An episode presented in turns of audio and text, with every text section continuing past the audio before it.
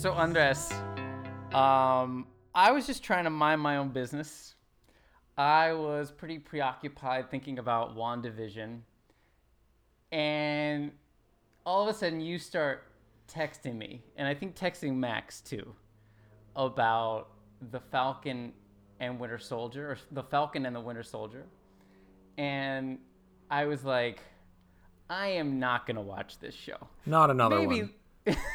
maybe later, but you know, for me, the most the most interesting parts about WandaVision were when it wasn't really doing normie MCU aesthetics, and I saw you know the the teasers for the Falcon and the Winter Soldier, and I was like, this just seems like more normie MCU, and you were like, no, no, no, no, and you were persistent, and you kept texting at us. so maybe we can maybe we can start by by you telling us about uh, telling the listeners what you were texting at us. Yeah, sounds good. I mean, so I, I've kind of since I was a kid, I've been a fan of these kinds of shows and stuff, and obviously as as an adult, that has evolved into both enjoying, uh, you know, kind of like your superhero type stuff, but also simultaneously feeling critical about all of it um, because of you know all the the narratives that they put forward that very much uh, in, in, incorporate militarism or the American military or stuff like that. So you know it's like half jouissance and then half like r- rage watching with some of this stuff. but, Where but I- there's a special pleasure in rage watching. yeah, exactly, exactly. Um, but but I started to kind of uh, enjoy Marvel shows because of uh, maybe how bad some of the other attempts uh, from some of the other studios to to like make a cinematic universe or whatnot, and just from a storytelling perspective, uh, and from the ability to like be able to captivate an audience the way they have, I became really interested in that kind of world building that Marvel was was able to do. So, um, Falcon and Winter Soldier kind of is one of these shows alongside WandaVision that is after that comes after this huge event, which kind of closes. I think it's Phase Three of the Marvel Cinematic Universe with, Yeah. with Thanos and all that stuff, and you know, money on the left, and you all have spoken pretty extensively about all that. So it kind of comes that era comes to an end and now they're rebuilding post Thanos and um, so there's a lot of like new lines and threads to tease out. And one of them is WandaVision and then this other one is Falcon and the Winter Soldier. So I went in you know not really expecting it to be that great or anything but um, right away from the first episode I think um, the show follows Sam Wilson, who um, was is is Falcon, or was Falcon, and um, at the end of uh, Endgame, Captain America gives him his shield, and so that's like one part of it, and then the, it also fol- uh, follows Winter Soldier, who is kind of like trying to figure out what his life is going to be now that he's not really. Um, being mind controlled and, and this villain character, right? And that's kind of just like the the, the, the core pl- plot to get things going. Um, but in episode one, Sam is like with his sister, and he wants to do good for her. He wants to like help her out with their fishing business. So they go to a bank together, and you know the the bank agent literally tells uh, Sam like, "Hey, ever since the people started coming back from the snap, which you know they defeated Thanos and the, the they kind of redid the snap, so everybody's coming back now. Everybody came back. So this guy's like, every ever since people are coming back from the snap, we've run out of money, and therefore we cannot extend this loan to you. So I'm like, what? That's what the fuck? uh, because it's be, because it's just like so hilarious. Um, that money politics and these questions about um, you know sound fiscal budgets and and and and whether there's enough wealth has actually reached the Marvel Cinematic Universe and in fact has become this central theme as well, and I found that fascinating. And it didn't stop there. These kind of like um, th- th- these points of uh, um, acknowledgement to money politics kept coming. So that's why I started texting you all about it. Yeah, and you basically got me hooked, and then I think I started texting at you and Max, and Max really held out. I I really did. I uh, I was like, not another show. I'm already deep in WandaVision. You know, I'm let alone any PhD stuff or whatever. you Max know, is a serious work. scholar, so he's just Yeah, like, I'm. I this." yeah. This is I'm I'm too good for this. Um, but but then I finally gave in and watched it, and I really I really enjoyed just the experience of watching it and all of these themes, which I think, I mean, it might be useful to to dig into that sort of c- core problematic that Andres you just spelled out with regards to this moment in episode one where um, Falcon and his sister go to the bank and get denied for a loan, which has all this historical um, weight in in the sense of of denying um, black people access to credit and in the history of the United States. And, And we should say that if you don't watch, if you're not an MCU uh, person, if if you don't know about it, um, it, it it's important to recognize that um, the Falcon, Sam, is an African American man. I thought you were gonna say it, it, it, it's important to uh, use this as a spoiler alert.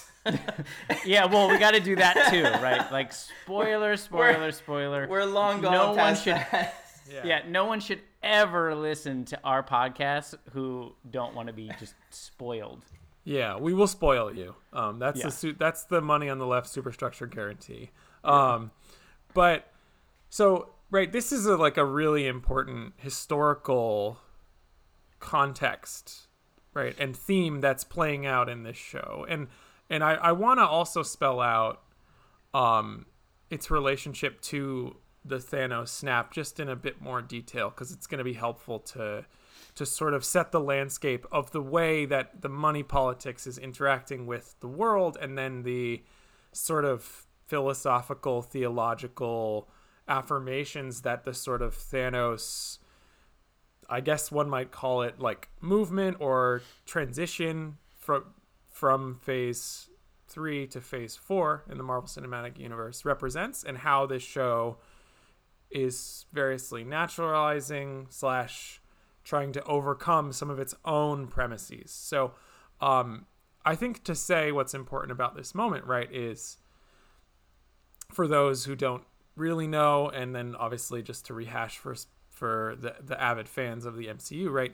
Thanos' entire sort of moral drive is to make space for the environment, right? It's it's an eco-fascist imaginary.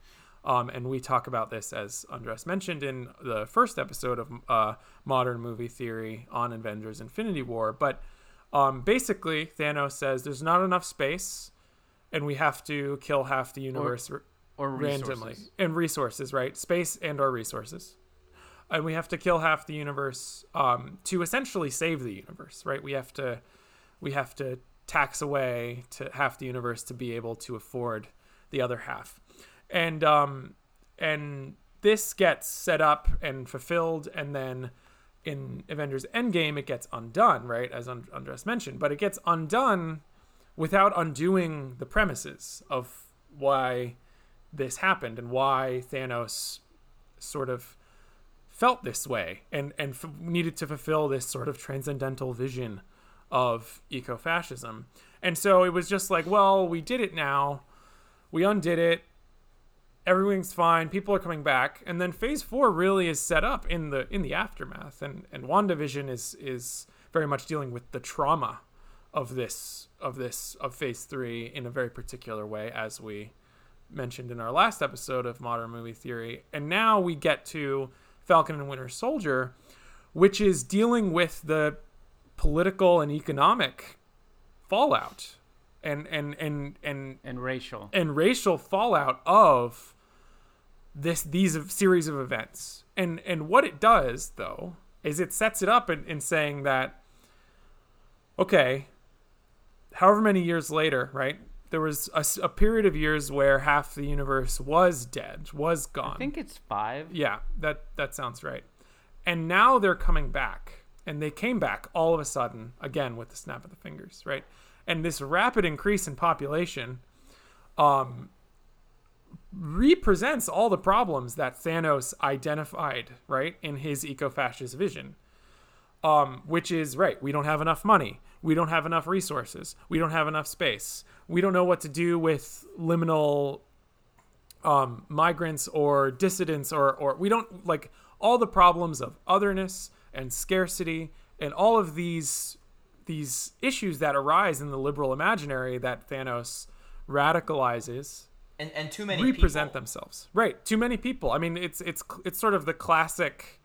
Um, you know, I feel like David Attenborough would agree, um, but it's the classic, you know, liberal problematic of of not enough. We have to we have to mediate. We have to find Pareto optimality, um, and and it then gets represented, and those end up being the premises of Falcon and Winter Soldier, and Falcon and Winter Soldier's exploration of race as a theme in the Marvel Cinematic Universe and of course in the American historical imaginary. And that's that's how we can set up talking about and thinking about this series and moving into some of the ways in which as Andres made clear, it it reifies a sort of scarce private vision of money and furthermore such a vision of politics as well to and and plays out these tensions and contradictions on on those struggling and, and, struggles with those terms even as it wants to potentially try and overcome them in complicated ways so i'm going to leave it there and i think that's a which i start. you know i would also include the way all of that connects to the emotional journeys that these two characters are experiencing from different vantage points one of them being bucky who was his former um, sleeper agent. That's the term I was looking for. This former sleeper agent who just gets like awoken to you know do all these horrible things through mind control and all these kind of stuff. And now he's not that anymore. So he's trying to figure out like what what is what's the meaning, what's the purpose of his life after having done so so many terrible things. And he's going to therapy, and you know he's he's doing all of the he's doing the work. he's doing the work, trying to figure out like you know uh, how do I make sense of myself um, as a person? And he's struggling with it. And then at the same time, Falcon um, is struggling with having been given the Captain America shield and kind of not being sure what that means or the the pressure and the expectations that come with that. Um, and then very early on, he gives that up to the government. He gives the shield up to the government, and he's not sure if that was the right move to do. Yeah, and I think it's important to note that the show is very sophisticated and it poses it poses questions. You know, it has genuine questions and it doesn't have pat answers to those questions. But as for as sophisticated as it is, it also poses those questions on what are mostly horribly zero sum uh, at Malthusian terms, essentially. And something I wanted to, to note um, to, to kind of double back to this transition that we've been talking about that Andres has set up and Max has, I think, nicely fleshed out is that in the later Avengers Phase 3 shows, uh, uh, films, the most of the zero sum logics are kind of invested um, and and played out with kind of at arm's length through the villain, right? A villain who has some, th- there is some empathy in you know in this villain, but it's still a big bad daddy fascist villain, um, and and then as we mentioned on an earlier episode, the good guys don't really have a response, and the voice of the whole franchise doesn't have a response. Kind of, they're kind of like, yeah, this seems bad, but but it they're not like no, it's not zero sum, or no, there's a better way. They're just kind of like, yeah, let's just stop this really, really bad eco fascism and kind of kick the can of this problem down the road.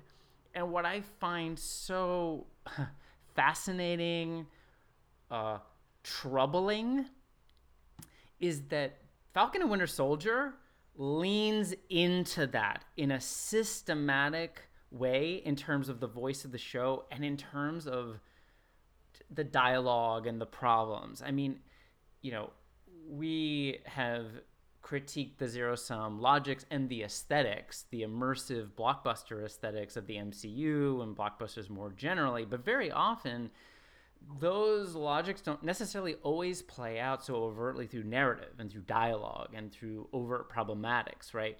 But that's what was so I mean, when you started texting me, Andres, this this is what got me. It was like, oh my god, they're really taking it on like thematically and it's so it's so systematized. And I just I felt what it must be like to be in that writer's room or virtual writer's room because um, a lot of it was made during COVID and them just like like spitballing and piggybacking off of one another and being like, yeah, yeah, and here's this other zero sum situation and that we can put in the script. And you know, maybe they didn't call it zero sum, but whatever logics they were using.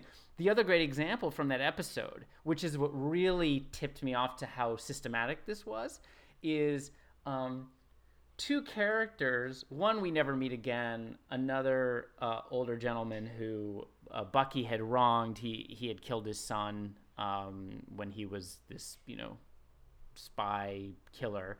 Um, but we first meet him uh, in in this alley- alleyway outside of his apartment, and some other guy puts his trash inside of this older gentleman's trash can, and he's mad because he's taking up the space that he has for his trash, right? So after the blip, not only is there not enough money to circulate, but there's not even enough room to dispose of trash, right? So like the zero sum logics are just so systematically everywhere and even in these like casual encounters you find them in this show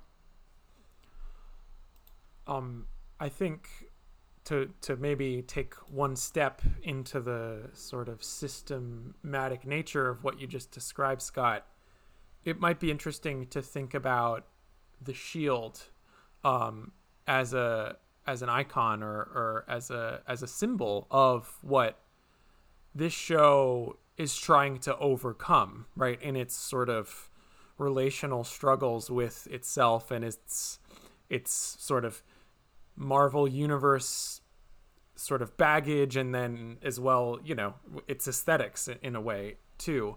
Um, which is there are multiple moments in which like the shield that was given to Falcon by Captain America um, and then forfeited to the US government, which then in the show gets given to a new uh, you know a new captain america right? This sort of stellar um, officer who um, is going to become the new face of the united states around the world right? Uh, and he's the best of the best when it comes to the american military apparatus blah blah blah.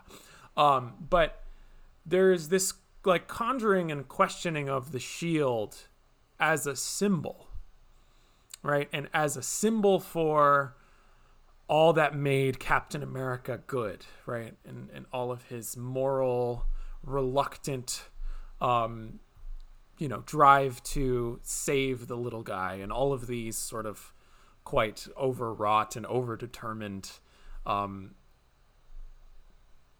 ways in which we could think about Marvel trying to to to conjure itself in relationship to Empire and all of these these sort of questions that I think are are that form a thread that sort of can be drawn through all of the phases of the Marvel Cinematic Universe. But the there's this question conjured conjured constantly, right? Which is like, what made Captain America good?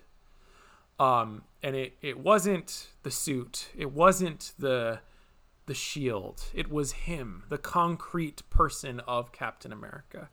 And this theme and this struggle that gets played out through the the new Captain America being a kind of an asshole who lets the power go to his head and lets the the symbolism go to his head and ends up doing all sorts of horrible stuff um, is the problem of right what really is a symbol and what can it do and what are its dangers? And and this is a, another way in which the sort of mediation of the abstraction of the symbolic realm is is up for grabs but it's it's up for grabs in a very particular way in this series that forecloses any possibility for symbolic mediation as a sort of way of of thinking about formal caretaking or formal um, experimentation and play and difference, right? So the person that becomes the new cap gets subordinated to the symbol of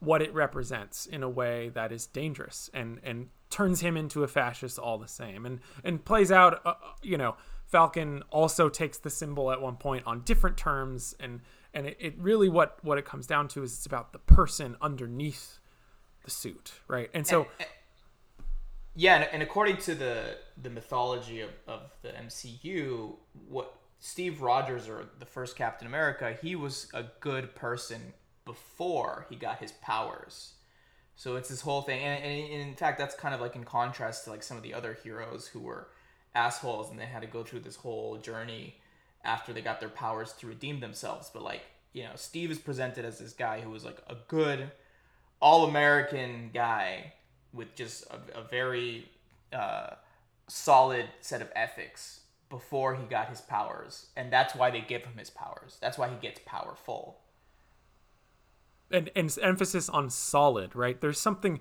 so concrete, and it's like the the the flesh underneath. That's the base, right? And so the the baseline morality and all and power corrupts. Symbols corrupt. Symbols symbols turn to fascism, right? And and it's it's interesting too because, of course, we can say that the imperial symbol of Captain America is a sort of fascist icon, right? Which is so so there's some interesting tension here where the show is opening up really and, and interrogating itself on the terms of what it's affirming and really asking again as Scott said, what what would it mean to um to not have power corrupt, right? And what would it like what do we need? And it ultimately comes down with a liberal answer that just reinforces all of these aesthetic premises that externalize sim- the symbolic as as a superficial superficial at best and then actively authoritarian at worst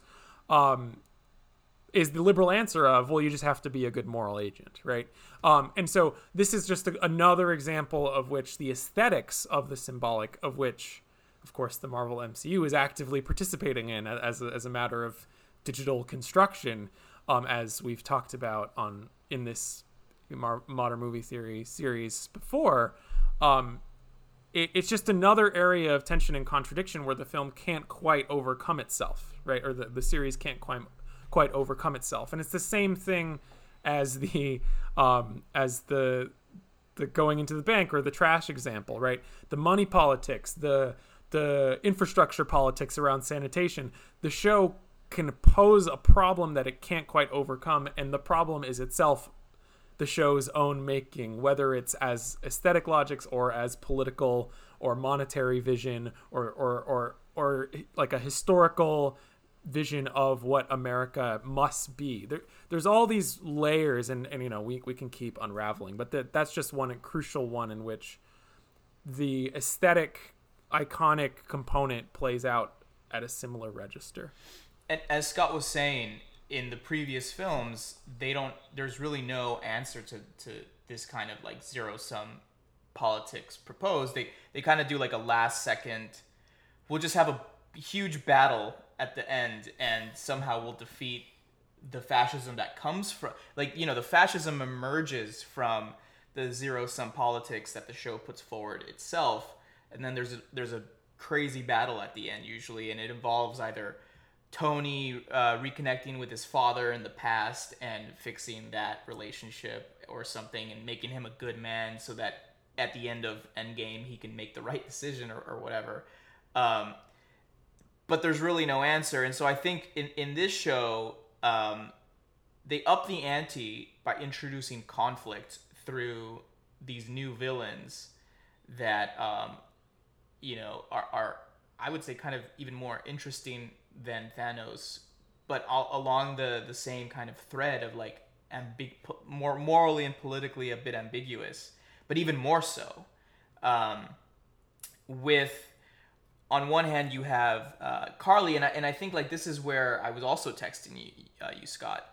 You have the Flag Smashers, um, who are kind of presented as these uh, revolutionaries in a way that are fighting against the unjust world that that you know represents major nation states and imperialism, all of these sort of sort of things, um, and and they're trying to bring that system down. But what I thought was fascinating was that when you listen to the the, the dialogue and the discussion um, and the character development of Karli and the Flag Smashers, Karli being the leader of the Flag Smashers, the way that they make sense of, of, of their, their, their, their struggle is that the world was actually doing better when Thanos had snapped half the world and there were no countries kind of fell apart in that instance because half of people got eliminated. And people were countries were starting to collaborate. Everybody was working together. Uh, the former structures of imperialism had fallen because Thanos kind of screwed that all up. But now that people are coming back, now that people are back, there's this global repatriation agency trying to work with refugees and people that came back from the snap and reinstalling borders and countries. And the Flag Smashers see that as a threat to global cooperation, grounded in the idea that there's too many people again. And that's what's screwing everything up. We have to go back to where things things were okay when we got rid of half of the population.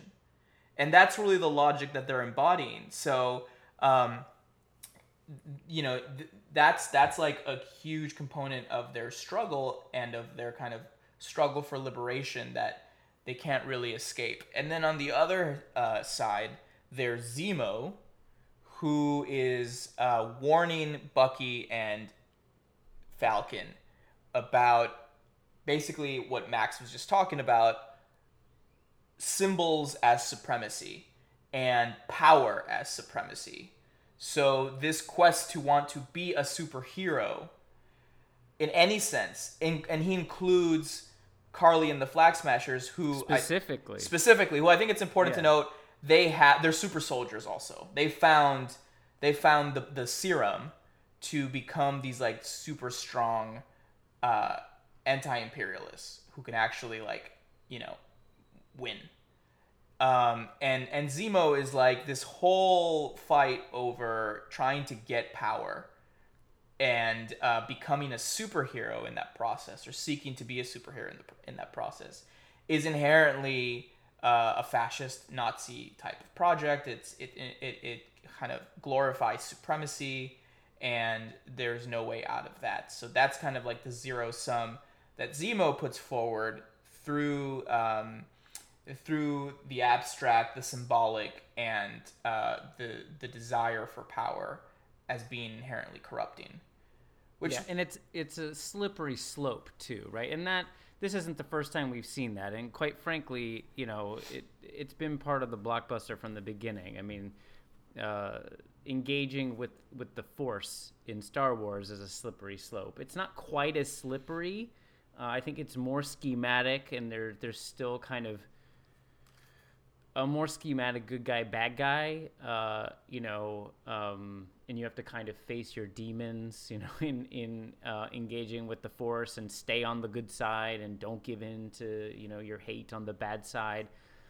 But the MCU takes that and scrambles it and makes it so much more intense right? So that it it it's just this constant slipperiness where where basically we are here for the superheroes, right? We're as audience members, we are here for the superheroes, and we're constantly being told in dramas and in dialogue and in aesthetic logics that they are they are constantly being threatened of slipping into hubristic, uh, um, you know, taking too much power, univocal power, and whoop, they look, we just backed into fascism, right? And Zemo just spells all that out. I mean, it's a lesson in the MCU, um, good guy, bad guy writing metaphysic, right? It's like, and he he overtly connects the Avengers, the Nazis, and the Flag Smashers. I mean, he says all of these things outright, right? It's America. American super soldiers are, are are basically fascists as much as Karli and the Flag Smashers are on their way to be fascist. And you know, I think something that to come back to what Max was saying, not that these aren't dangers, but what's dangerous about this logic is the kind of necessary slippery slope, right? And and part of the part of this problematic logic is that it, it gets connected in the MCU to characters who seem to care. So there's like stupider baddies in the MCU who just are hubristic and want all the power, and they're kind of boring, whatever. They want all the power, blah, blah, blah. But the interesting but problematic MCU baddies are the ones who care, and their tragic fault is that they care too much in a zero sum world. They try to gain power, right? In order to care. Oof, and that's a bad idea. Although we're sympathetic, and then next thing you know, pff, it's fascism, right?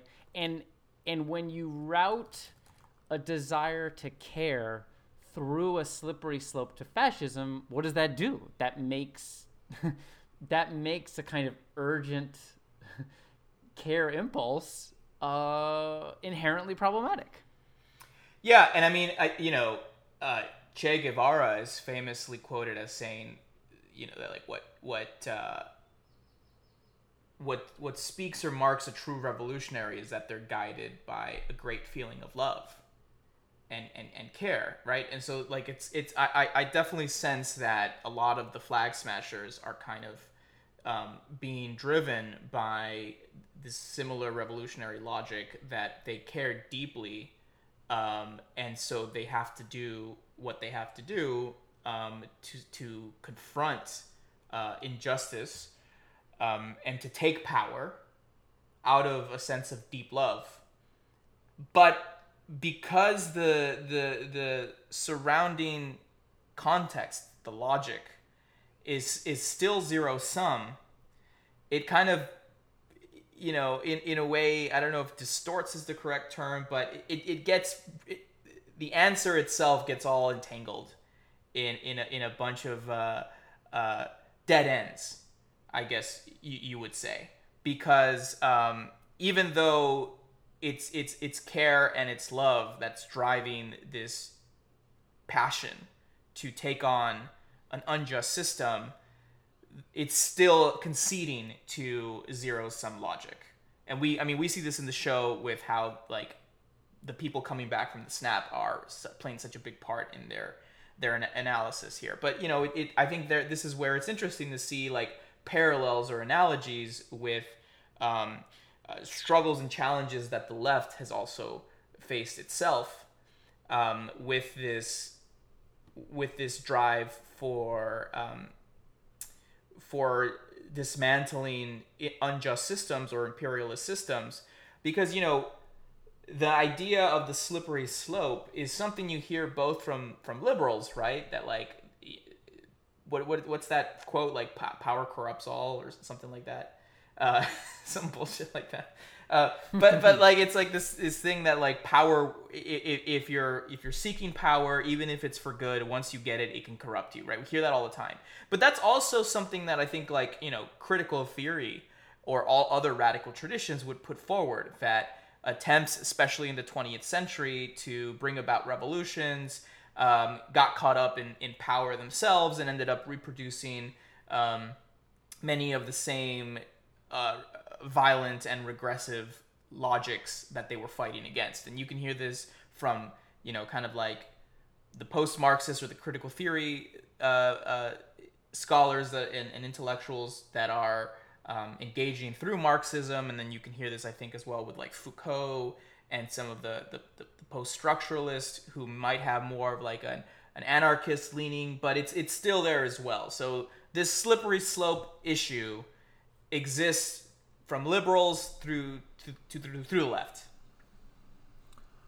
And um, I think what's important about thinking critically in this space of what this sort of villainy implies too is is as you're mention, mentioning Andres, it's dare one say like a sort of universal problematic in the sort of modern context is okay, how do we do politics and how do we create justice in the context of power? Because we view power as this univocal, determinate, authoritarian bad, right? Um, in, in one form or another, that needs to be negated. and then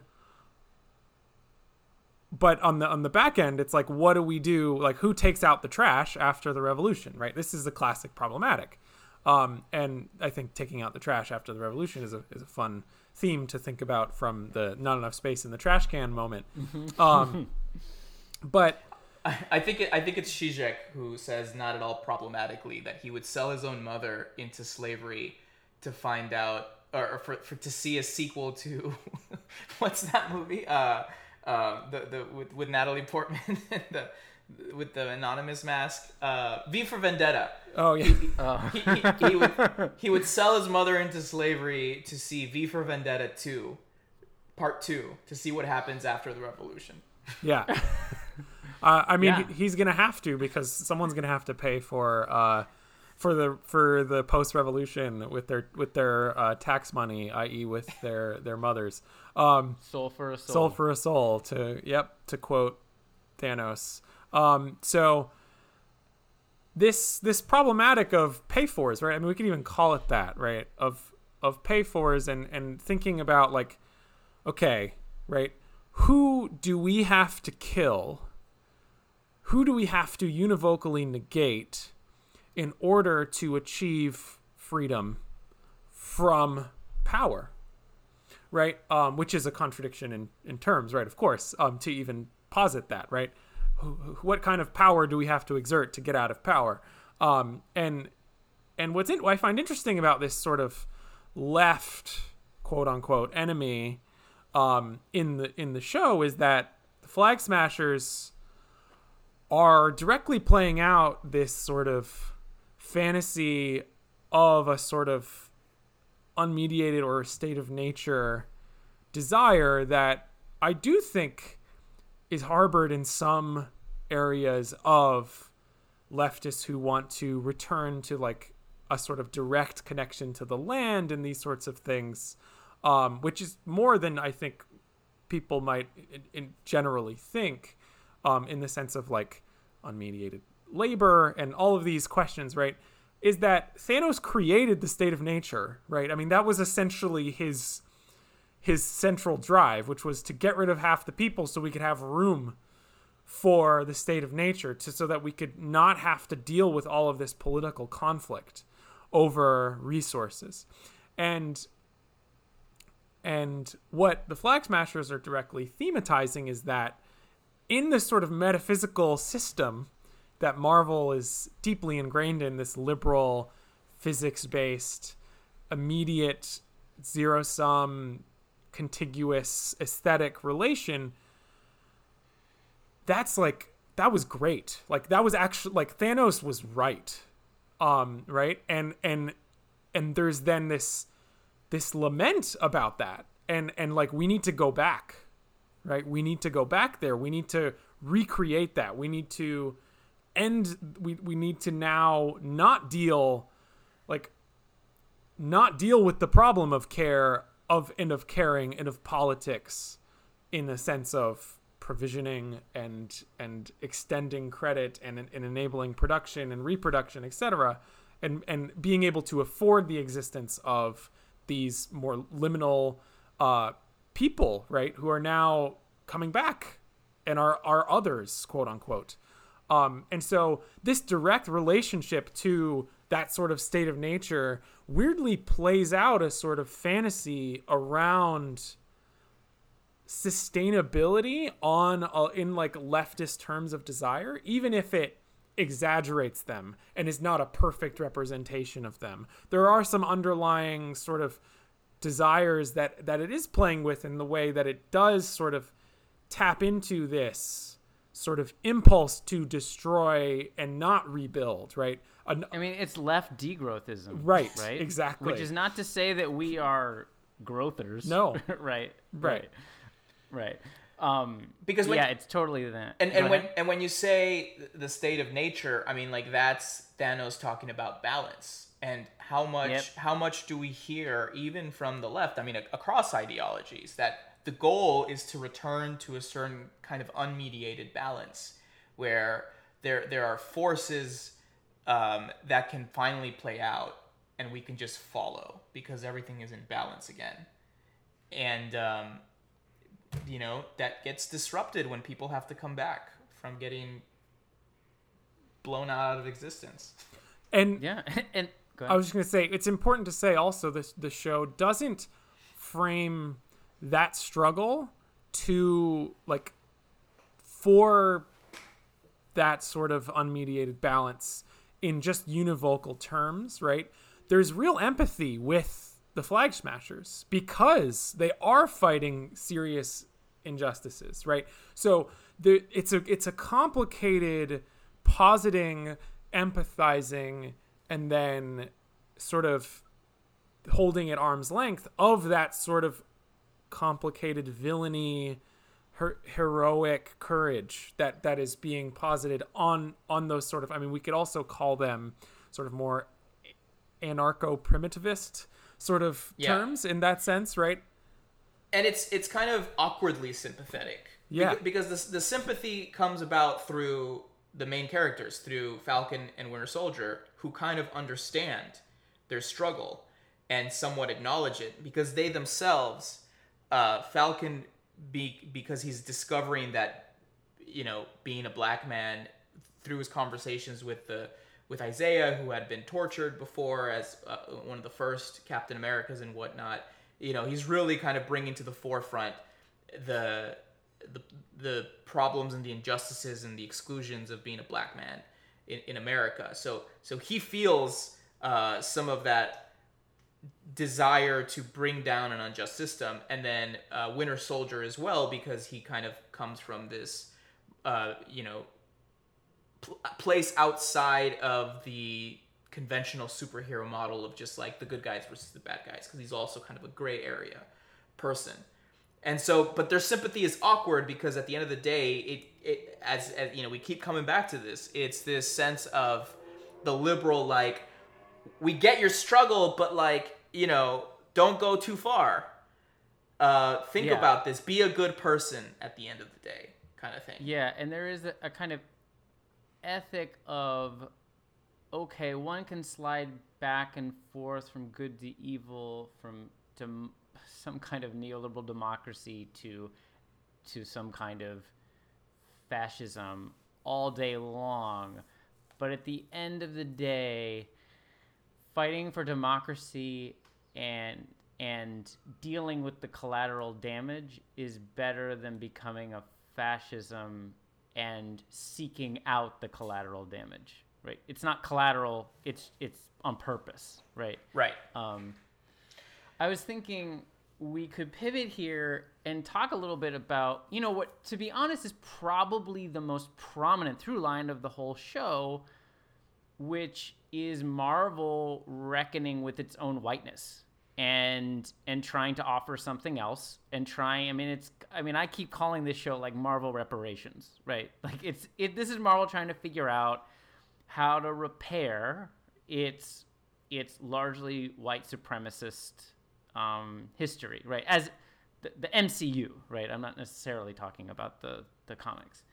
Um, and you know, like uh, to put it to put a, a a fine point on it, this the gambit here is to take a black man and to make him into not only Captain America, blonde hair, blue eyed, super soldier, you know, like that's the model, but also, right, the the title of the first film, the first Avenger, right? This is there's a pride of place. He's not just one Avenger. He's the first Avenger. And the the the project of making making a black man the first Avenger, sort of the most important, the prime Avenger, is you know it's a big move on in the relative world of this massive corporate Disney behemoth, right? Um, and and they don't take it lightly. You know, they really, really put all kinds of doubt and back pressure on it, and they're very self-conscious about this. You know, it's not. I'm not even necessarily praising them for it, but it, as a matter of fact, just describing the show, um, they don't make it easy, right?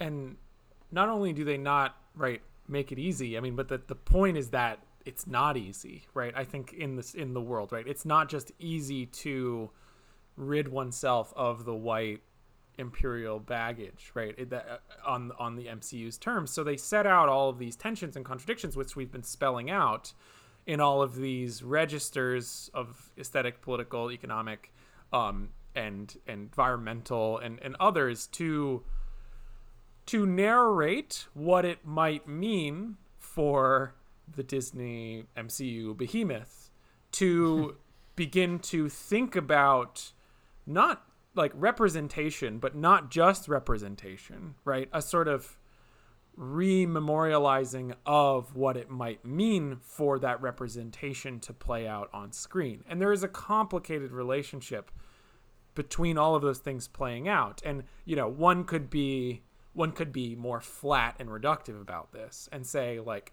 this is Disney reading the winds and and realizing that like wokeness is on the rise and we need to speak to like that and they need to speak to that rise and and and offer something to black audiences and and audiences who who don't uh, as well who are non non-black audiences but are exceedingly urban and woke and liberal and all of these things right there's that and and marched in you know protests all summer right yeah. and but but it and i say that not to necessarily posit that as a reductive reading but to contextualize that this is something that's happening, as you said, Scott, in this series. And that's really interesting because it plays out in so many different registers. And the limits of its sort of corporatized version of that story also play out in so many different registers. And and the one that we've located so far is that like there's not enough money.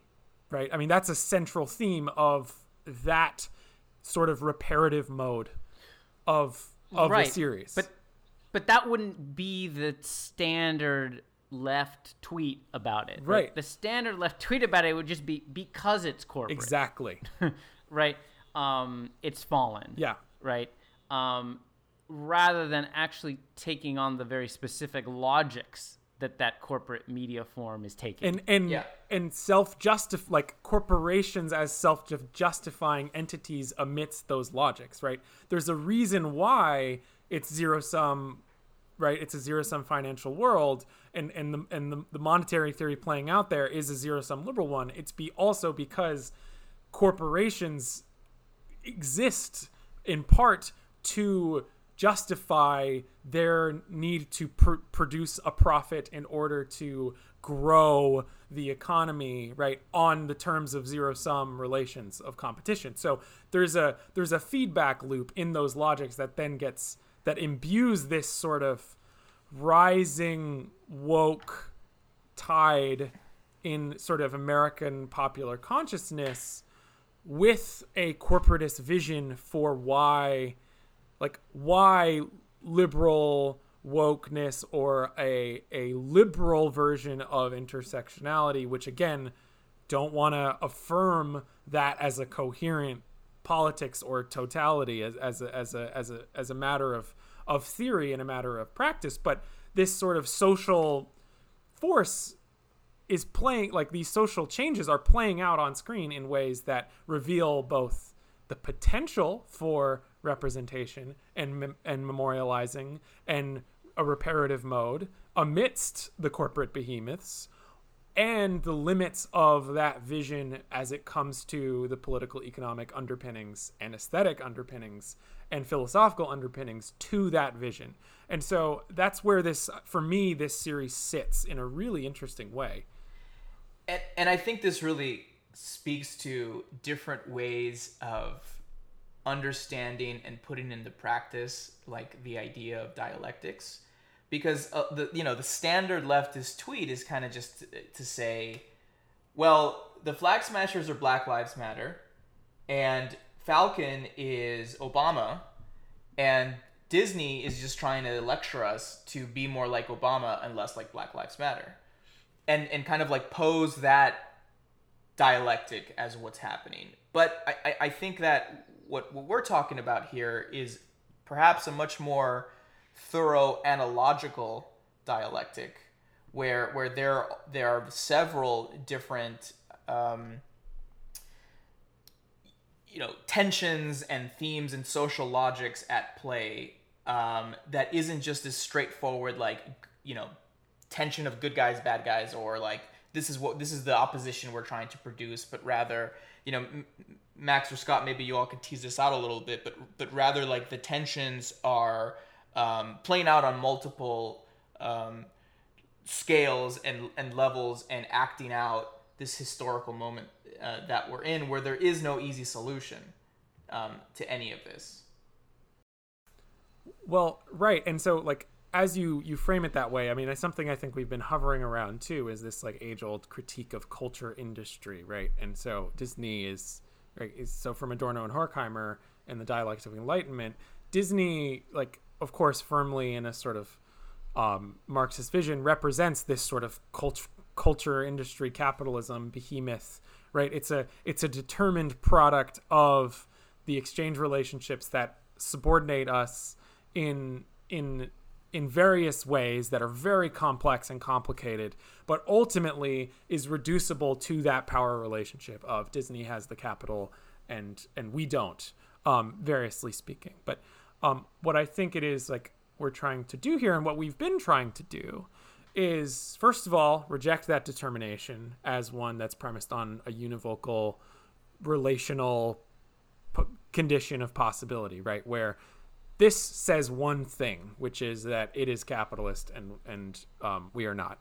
Um, and and two to to really look for the way in which those like seams or the textures and themes of the show are speaking with different voices in in ways that nevertheless can still be articulated and formed into some sort of partially but necessarily coherent um, vision or image for what it is this series is variously trying to do and and what it's variously speaking to as a matter of our imagination, our our our our worlds of contestation, and our our visions our for desires. the future, our desires, our you know our our psychosocial modes, all of these different ways of relating at, at the level of the so-called individual to the group to the totality if we want to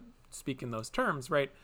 And so but doing that allows those moments of particular registration of these logics of, of various kinds that necessarily sort of speak to a, a, a liberal vision of some sort of zero sum problematic to both speak to potentials, like, for example, that this sort of woke liberal activist like sorry uh, intersectional movement in over the last year and a half does present possibility right? Real possibility for demanding more than it can offer uh, and and insisting that the only way to fulfill an, a woke intersectional vision is through non-zero sum rights-based politics that that are universal and more so than just in a bounded border sense of citizens or or residents of the United States, but in, in, a, in a more global sense, right? Um, of possibility and, and of, of the ability to extend and include extend credit and include people in a, a sort of humanistic and and also ecological rights based framework. Um, but there are also perils, which are this landscape of logics can never answer that that call on its own terms. And, And so I think that's the I think that's the key really because what this is about is really reading dialectics and social categories themselves univocally. And you know, we, we say that a lot, but when we mean like one voice, so if we're talking about Disney or Marvel or any of these corporations as having necessarily to be read univocally, I mean, I think about the um, companies that pulled out of Georgia because of their um, because of the state of Georgia's anti-civil rights uh, voter repression laws, voter suppression laws, and some companies pulled out, and you know the the impulse of a lot of the left was to say, well, that's all fake because they want to do this for wokeness points or some bullshit like that virtue and signaling. virtue signaling. And so we should not really care that companies pulled out of Georgia, um, you know, because that's that's the univocal reading, right? And I and I think that's like, I mean, really shallow and and just also really problematic to to to think that. Uh, kind of right wing white supremacist laws, um, y- you know, it, it, it's okay to harbor them or allow them to fester and grow, you know, because if a, a, a corporation with a lot of capital or whatever pulls out, then it's meaningless. And so, like, we, you know, it's it just has to be interpreted as like all fake or all bad, right? And and and, and I think like that those kinds of readings are really limited ultimately because the assumption here is that any social category has to be reduced to their base relations to their to their you know to some kind of materiality. And that's really the only real thing. And so that's really the only voice speaking. And so all of society is just kind of like yearning for this for this commons where you know it's just kind of like everybody at this flat level interacting with nature directly or interacting with each other directly. And um, you know yeah it's it's it's all this other stuff all these abstractions are the distortions to that. And and i think like that's where you get into like a really reductive reading of what's happening in the world. So you know, it it kind of it's pretty fascinating to me that the way that Falcon and Winter Soldier starts in its very first episode to pose this question. I mean, there's kind of just the moral question, the weight of a racist American history. Um, that has Sam at the beginning saying, you know, I don't feel like this belongs to me, you know, and like part of it is like, well, it it belongs to the great Steve Rogers, but it's also like it belongs to whiteness, and I've always been excluded, and my people have been excluded, and I just don't even know, right? Um, so that's that's like the big, you know, that happens in Washington D.C. That happens with the big pageantry. That happens at that level but then I want to return to this banking scene, right? So, so there's so much that's like improbable about it, and um, and and and also kind of just like, I mean, it, I think it was read as like traumatic and and and like wild um, by by fandom because of what it opened up, right? So, so his sister is struggling, right? He's the Falcon, and he can't. He's the Falcon, and he can't hook her up with a little bit of money for her small business, right? So that's already kind of weird, right? But then fine, it doesn't matter, right? Like I'm not here to like police narrative realism, you know, like fine, play it out. And they wanted to make the point about systemic uh, discrimination, right? In in the long history of of redlining and not just you know housing but business loans, right?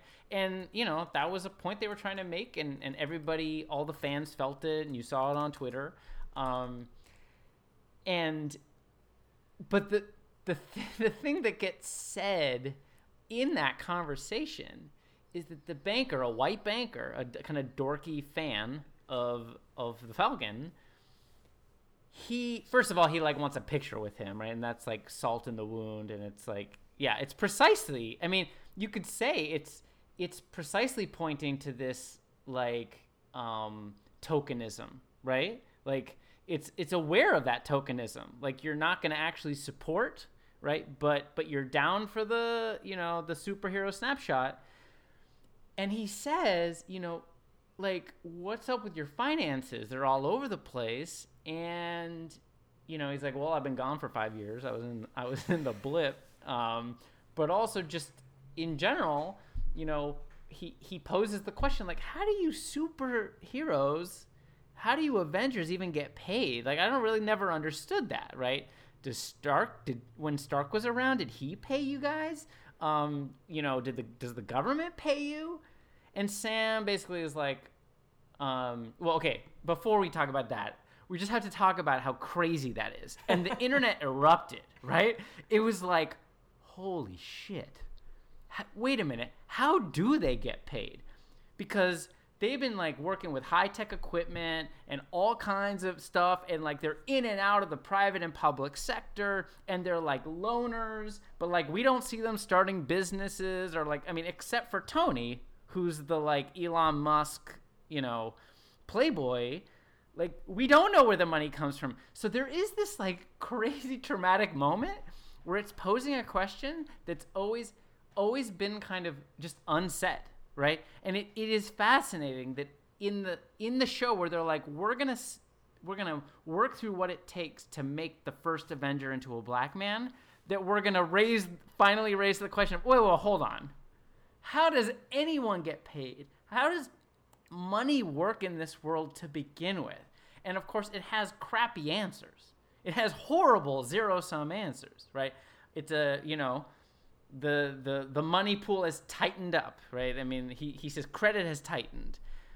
But the fact that the question was posed and it hasn't been posed before in this way is just nutballs. And it shows that that the MCU is like like recognizes that things are changing and there there are bigger questions to to be had. Um, yeah, I don't know if anybody wants I- to add I- to that. I mean, I could talk I want to about that. I want to put a finer point on it. It's precisely the representational sort of acceleration of this question of how do we account intersectionally for everyone in in the liberal sphere which again as you said that, that it doesn't have the answers but the liberals becoming woke sort of trajectory raises the question of oh but okay now like now we believe in equality in some sort of abstract way. What does it take to oh no we have to actually like fulfill this? And what how is that going to think work? about And- money. oh okay no so okay th- this means we need to think about money because obviously you need money in the world. Okay what is money? Oh no there's not enough money. Oh crap. What are we going to do right? And so this is like the trajectory. It's also a great example of how like precisely the raising of awareness around what the so-called like wokeness or intersectional movements are in in spaces which wouldn't typically be associated with the left is is really important for generating productive tensions, right? Like this one, which is oh, okay. So now we have to make a superhero movie where we have to account for the history of American racism.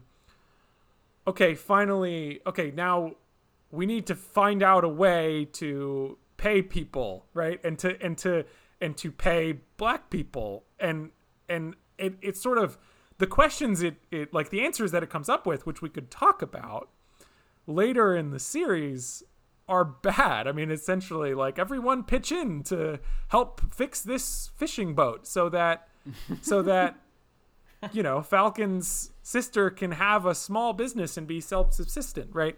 Um, and and that's the answer. It's it's sort of this voluntarist charity associationism.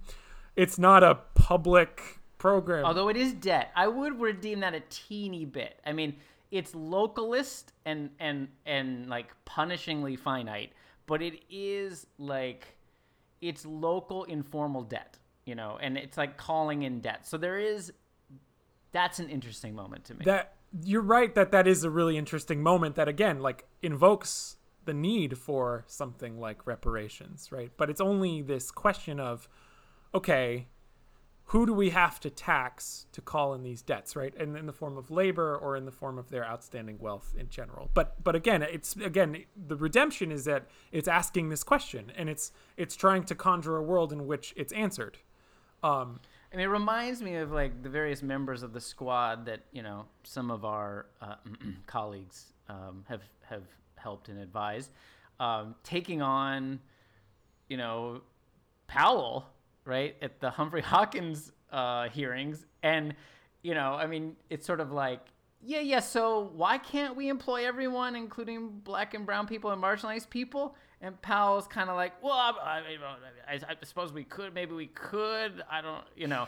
Uh, I mean, I'm not quoting him, right? But like, it, it feels like a parallel, right? That there's, this is you know, this is not the revolution, but it is certainly part of what we've been calling a neoliberal paradigm crisis in the sense that neoliberalism is no longer the tacit the tacit understanding of the way the world works. And, and meanwhile, while the the show is trying to figure this whole question of governance and money out and kind of failing upon itself and but struggling with that meanwhile, I mean, the other side of that coin, pun or no pun intended, is uh-huh. it, it is a quest to find super soldier serum to get power because it's still stuck on this idea that if it's not going to be the power stone, if it's not going to be an infinity stone that you grasp, well then you're going to have to inject yourself with with this serum that makes your body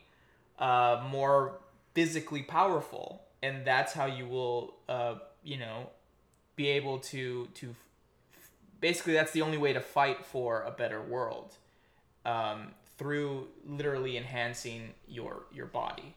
Be- becoming yeah. becoming Ubermensch. Yeah. Right, becoming Ubermensch, which the show is constantly moralizing against. Yeah. Right, because right, because you are you becoming a fascist or are you becoming a democratic you know, just figure, you know, world imperial cop. Um, that gets even that gets even trickier because um, Sam is not a super soldier, and he says as much at the end, right? I mean, he. I mean, this is pointed out in the very first. Um, is it the first of Captain America? No, no, it's the second one that he shows up in, right? They're like, yeah, it's the second one because they're jogging around that lake, right? And and uh, Steve keeps saying on your left, on your left. He keeps passing him, right? Because he's the super soldier, and Sam's just like, you know, just a just a strong, smart, good soldier, right? Um, yeah, and at the end, he he points out that I'm neither blonde, blue eyed, or a super soldier. Now he is. um, insanely enhanced, right? He's Stark enhanced, right? Um, and it's that's still a, t- a technics, right? The I mean, there's biochemistry, and then there's, you know, uh, electronics and and me- mechanics, right? I mean, it's all you could say that it's all of a piece, but it is interesting that the, this show is trying to carve out a non Ubermensch path for. For for a second uh, there, I thought you were going to say there's biochemistry and then there's biopolitics. I would never say that. never even once. and yeah, this the, yeah this patchwork of techniques in one form or another, right? Again, like I think an, another way to describe what this show is trying to do is like here are all these tensions around race and imperialism and and and sort of popular movements of various like red brown sort of capacities, right? This is the world that this show is envisioning, and it's trying to pick a middle path, right? Which is, of course, what what liberals are, you know, are, are going to try and do. But that middle path has changed over the course of the last few years, right? And so that's an, another way in this what that makes this interesting, right? It's like, okay, how can we not do this whiteness power game of serum and and and fascism. And rebuff fascisms on all sides while sort of maintaining our sense of proximity to power but also proximity to the ground right? And this this whole dynamic plays out over and over again.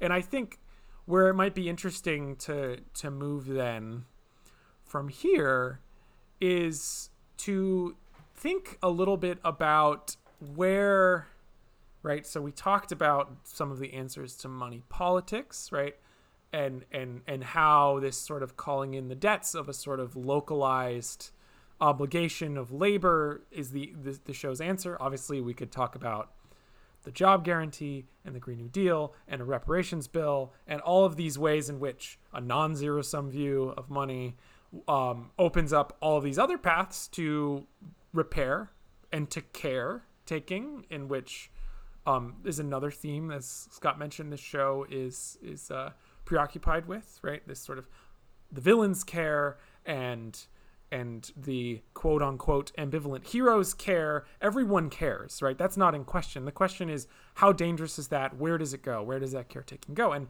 and you know we left MMTers have answers and policy proposals and and and all sorts of different pathways and pr- uh, for our, for our project in which that those desires can be applied to building a better world.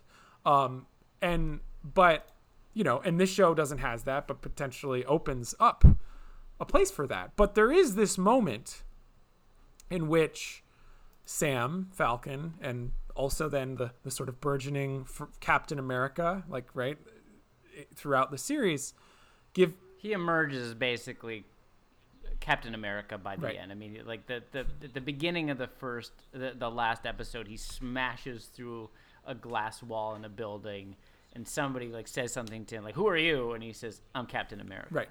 Right. So it's like and and he's not the he's he's uh there was another Captain America in the show who's this white guy who turns into a sort of megalomaniacal authoritarian um after he takes the serum and you know just brutally murders someone in the street of gets blood all over the Right. shield, Uh, all over the symbol. blood all over the symbol. Uh, uh, you know, that's what that's what some reductive sort of maybe Marxists and post-Marxists would right theorists would call like the symbol itself has always been blood, right? And and so there's that that sort of moment as well. Um, but after sort of saving the day in a narrow sense, where um, Falcon and Sam defeats the immediate enemies in various ways, not necessarily important. Like there's Karli, there's there there's the former Captain America. They're all there. There's this speech that he gives to a sort of cadre of people in power, right? Like legislators and senators, and and Yeah. like people at, at the U involved with the UN and and all of these political figures. And um, I want to hand it off to either of you to talk about this moment because I think it's a, it's a profound moment of which the limits and possibilities of this show's world and what it represents for for us and in our world really cracks open. Yeah, I mean, I think we all had a, a a similar response. I think we were mostly sad, saddened by the last episode of the of the show until that moment. And the more the more I think about it, the more I feel like that speech that Sam gives, that the new Captain America gives, verbally undermines the premises for the entire show, if not the entire MCU. uh, um, and it's weird. I, I was talking to Max about this before that it's almost like the inverse of what WandaVision does, is because WandaVision's abstract, playful aesthetics undoes the entire neoliberal premises of the MCU, but then is like, nah, no, no, no, but it's still a fall story, and we still have to literally fall into this primordial mass energy finite universe, and it's super sad and and sorry, right?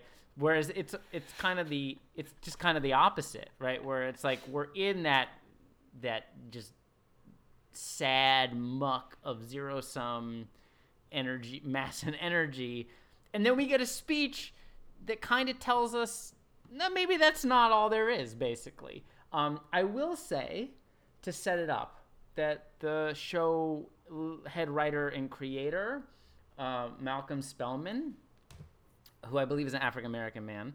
Um, actually like worked through various drafts of this speech um, uh, with the actor Anthony Mackie who plays Sam.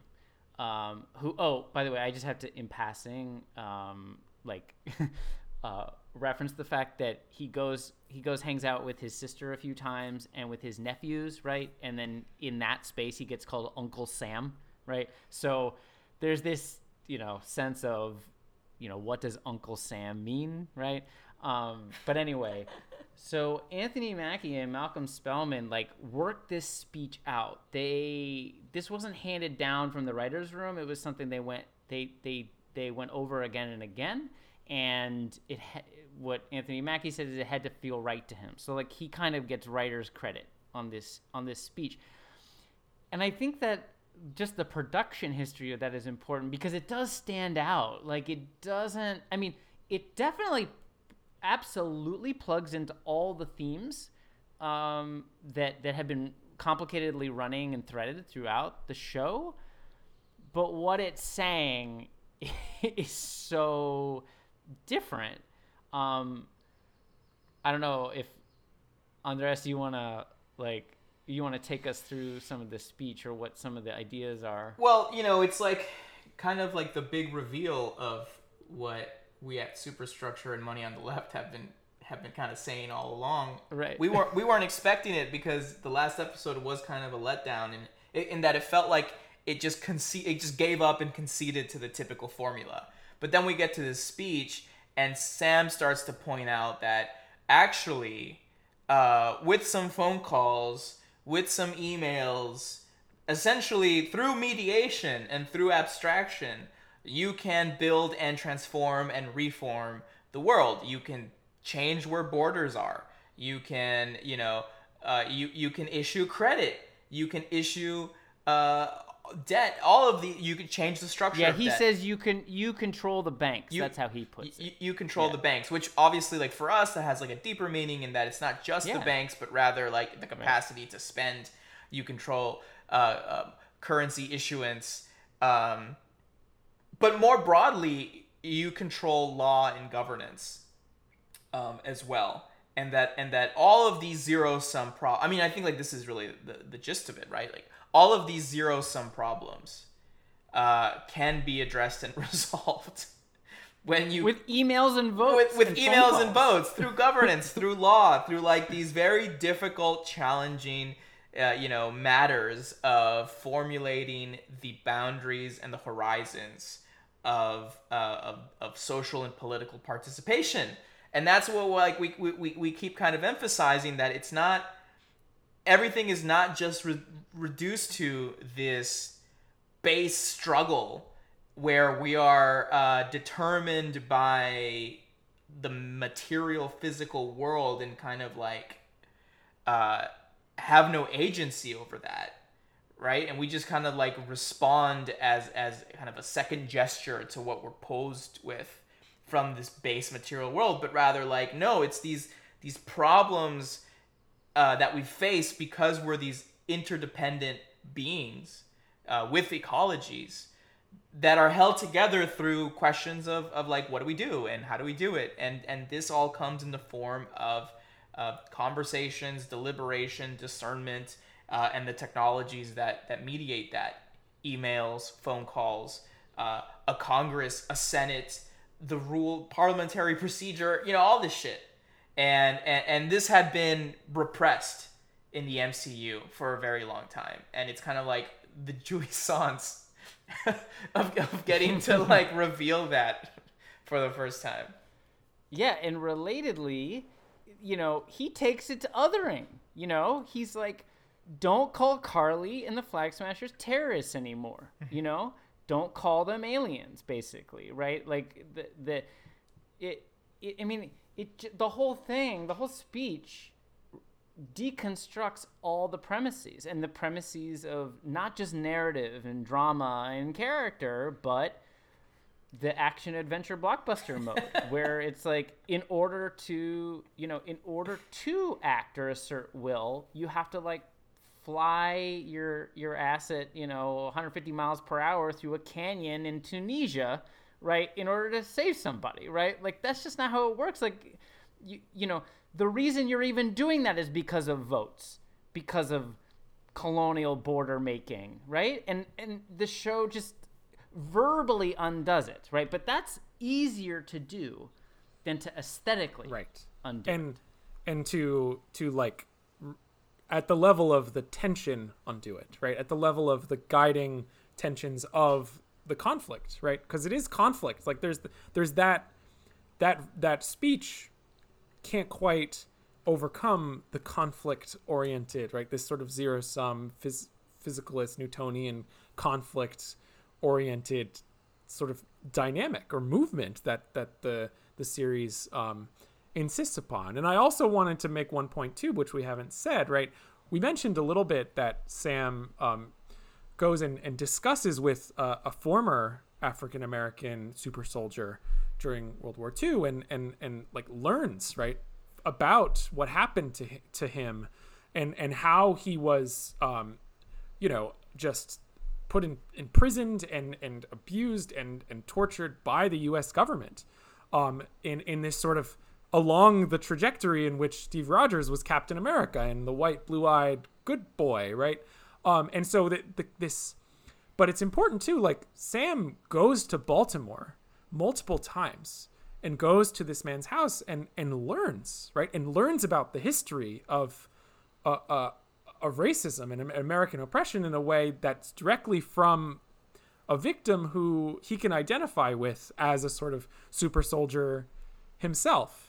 And this this allegory of going to Baltimore and learning t- connects up precisely this initial prob- problematic of well how are we going to how am I going to take care and help my sister in this moment of need, right? And we can critique the you know some of the gendered components of that as well um, but to a sort of journey of becoming captain america in a way that we can also critique as the imperial symbolism that that it is right um, to this moment where he sam directly motivates his no no you have the power to take care of people and you can do this through mediation and I like and and in saying that he's filtering that through his experience as a black man and says that straight up. He says I'm a black man, right? And and the process of learning the history and going back and and listening and hearing from those who were victim to it and continue to be victim to it leads directly to that that moment of that speech. And so this reckoning with the past becomes the the pathway by which the future can be created differently, right? And we might have an inclusive intersectional vision for um, for a world that is much more just than the one we live in. And, and all and, the, for nation states and beyond nation states exactly as well, right? right? Exactly. And that's the inter- that's why it's the international context of this speech as well, right?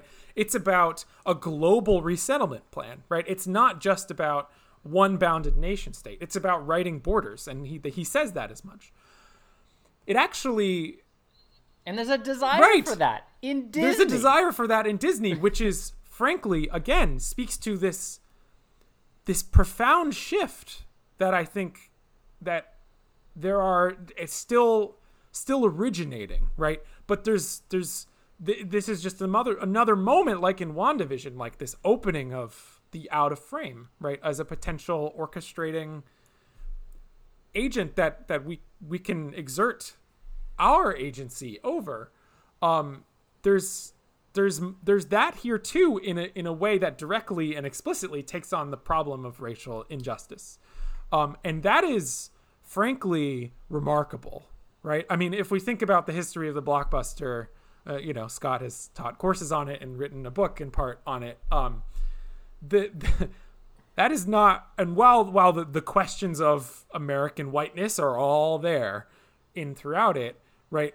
The explicit thematization of intersectional justice as a matter of political and and legal agency is not not something that is explicit that it comes up right? I mean this is this is different and and and we can't say everything that it's going to mean but there's something i think in the water to to harken back to Jaws here that um that signals I think a direction that can go badly and and might incur a lot of suffering along the way and we might not be able to stop a planetary extinction either but um it's it's imp- we, we can't ignore it in the name of a determinative dialectical mm-hmm. vision of domination because this this is this is meaningful and it's in a, a, form of popular media that is reaching a lot of people right i mean it, it's almost like you know all this talk of how we build a mass movement and all of these things it's like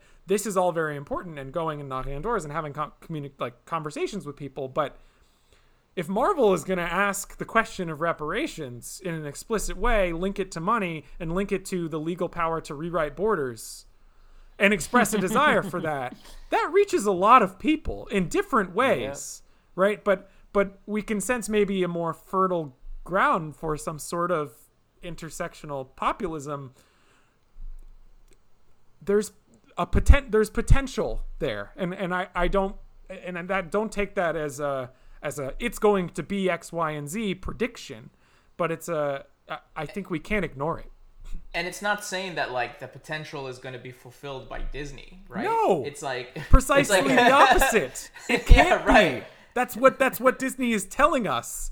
Disney saying we uh, we don't have the answers to this, right? Yeah, because the rest of us pushed Disney into this position. Exactly. Right. Yeah. I mean, right? It yeah. can't yeah. it can't be fulfilled by Disney because Disney didn't make it get here on its own terms, right? There's a there's a participation and interdependence, and that's you know, I mean, that's the that's the the beauty and power of dependence, right? And and it doesn't mean that it can't be repressed, and that Disney might not go on the other hand and support uh like the worst climate policies and like all of these things that are just might kill us all right it, that th- these tensions can be held together but the fact that you know, like you said, the the the showrunner and and the actor who plays Sam like worked on this speech together. It shows that there's agency within systems of of inadequacy and scarcity and and and domination, right? And th- those are meaningful.